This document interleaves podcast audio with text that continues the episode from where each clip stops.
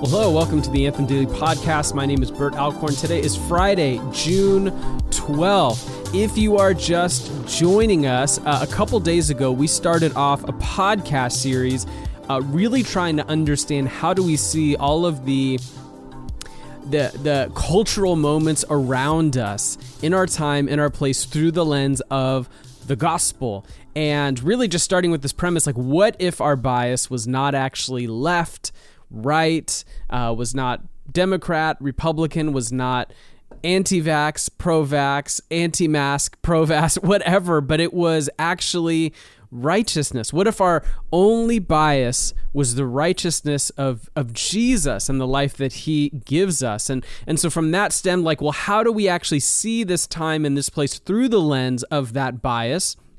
And that's with be, being changed by the gospel. And so we looked at what is the gospel. And after looking at what is the gospel, we are in the middle uh, of this uh, kind of po- run of episodes where we're just unpacking. So then, what does a gospel centered person actually look like? What, what does it look like to be wholly formed and transformed by the gospel of Jesus? And yesterday we started with the very first one was that a gospel centered person is someone who has a deep joy in Jesus. A jo- not happiness, a deep joy, joy that doesn't ride on circumstances, but a joy that's fixed in the work of Christ. Today is the second marker of a gospel centered person, and that marker is that they love people. They love a gospel centered person loves people. Matthew chapter 22 verse 34 but when the Pharisees heard that he had silenced the Sadducees, he, being Jesus, silenced them with his astounding wit and wisdom, they gathered together. And one of them, a lawyer, asked him a question to test him. Verse 36 Teacher, which is the great commandment in the law? And he said to him, You shall love your Lord with all your heart, and with all your soul, and with all your mind. This is the great and first commandment. And the second is like it. You shall love your neighbor as yourself.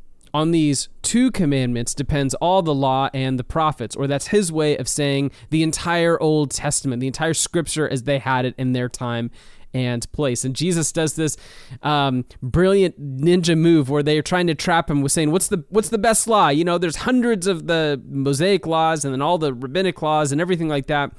And he comes back and says, it's actually not one, it's two, and it's love God with everything that you have and everything that you are, and love your neighbor as yourself. And to Jesus, all of what it means to follow God is summed up like this love God, love people. They ask, What's the one most important thing? And Jesus says, I'll give you two. Uh, because they're linked. Jesus knows they're linked. Jesus knows you can't do one without the other. In the uh, the letter First John, John writes this in chapter four, verse seven: "Beloved, let us love one another, for love is from God, and whoever loves has been born of God and knows God." So if you love one another, that's evidence that you have been born in God and that you know God. Verse 20 and 21, he takes it a step further. If anyone says, I love God and hates his brother, he is a liar. For he who does not love his brother, whom he has seen, cannot love God, whom he has not seen. And this commandment we have from him whoever loves God must also loves his brother. Right? Uh, this is a, this is a, a, a simple illustration here. He's like, if you can't love the person right in front of you, how can you love God who you don't see?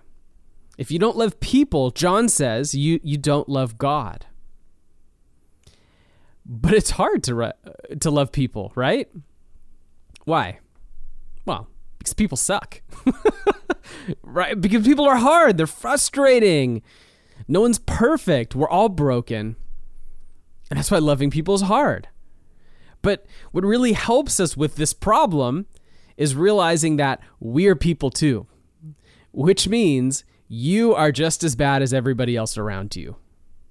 Everyone that you hate, everyone you despise, you're just as bad. I'm just as bad as all the people that annoy me and frustrate me and the people that drive me crazy.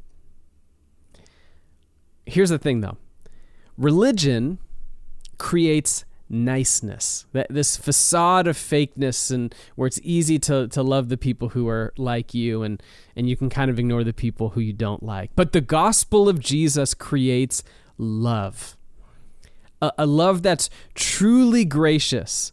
Seeing people not not as projects, not as problems, not as annoyances, but people loved and made in the image of the God of the universe. See, God's love for all people kills our self righteousness that we're better than other people. God, God's love is not based on, on your rightness or my rightness, your works or my works, your actions or my actions. His love is based on Himself, and, and it's based on the work of Christ that has brought us near to Him. God's people are lovers of people because we cannot separate the love for God with our love for people.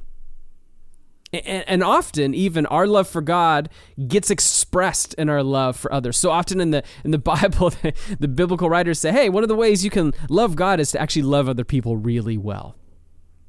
One of the ways you can serve God is to serve other people. One of the ways you can be generous to God, who's been generous with you, is to be generous with other people. See, see, whatever action that we're we're looking to to move towards God and in response and worship, the biblical writers have a tendency to turn that around and say, "Cool, that that's awesome. You want to be generous with God with your money. You want to, um, uh, you know, love God really well. You want to serve God really well. Cool, cool. How, how are you doing with with that for other people?" And to use the language of John, you can't do with God to God who you haven't seen that you're, you're not doing to other people. And I love how, how First Peter puts it in First Peter chapter four, just this beautiful one-liner. And he says, above all, keep loving one another earnestly, since love covers a multitude of sins. And Paul, in his letter to the Corinthians, says, you know, faith, hope, love, but love is the most important and it's because this relationship of loving people and loving God is there. They're they're inextricably linked. Jesus says you can't love God without loving people. That's why the the most important commandment is to love God and love your neighbor together. A gospel-centered person loves people. This is hard because people are rough, right? People are frustrating, they're annoying, they're wrong. But you're people too and remembering that God's love was not based on your actions or your rightness, but actually on Himself, which means we can love freely because even how we love other people, we're not affirming everything they do. We're not saying, oh, I don't actually. Uh, have problems with you. I'm not actually frustrated or annoyed with you, but it's saying like my, my love for you is not dependent on those things. It's dependent on the finished work of Jesus because that's how love has moved towards us. Okay, so here's where the rubber meets the road. Some next steps. Who's the hardest person in your life to love right now? Write their name down. Put it in a note in your phone, your your notebook or whatever. Who's the hardest person in your life to love right now? How will you love them this week? How will you show them love this week? To quote John, if anyone says, I love God and hates his brother, he's a liar. I, I don't want to be a liar. For he who does not love his brother whom he has seen cannot love God whom he has not seen. What does it look like to move towards someone in your life for whom it's hardest to love, to move towards them in love, not because everything is fixed, resolved, not because they're not annoying or not frustrated, but because God has moved towards you already.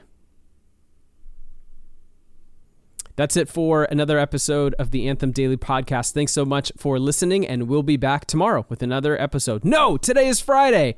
Oh man, I should really edit this out, but I'm not to do it. Uh, thanks for listening. Really do appreciate it. Um, today is Friday, which means uh, there's a new episode coming on Monday, not over the weekend. And this is Bert's weekly reminder to uh, be engaged and be a part of your local church community. Uh, wherever you are at, um, join in. No matter what your church is doing to gather right now, join in in some way. This is the easiest and hardest time to ever attend church on a Sunday, and I want to challenge and push you towards being involved in your local church. And so, blessings on you for this weekend, and we'll be back Monday with another episode of the Anthem Daily Podcast.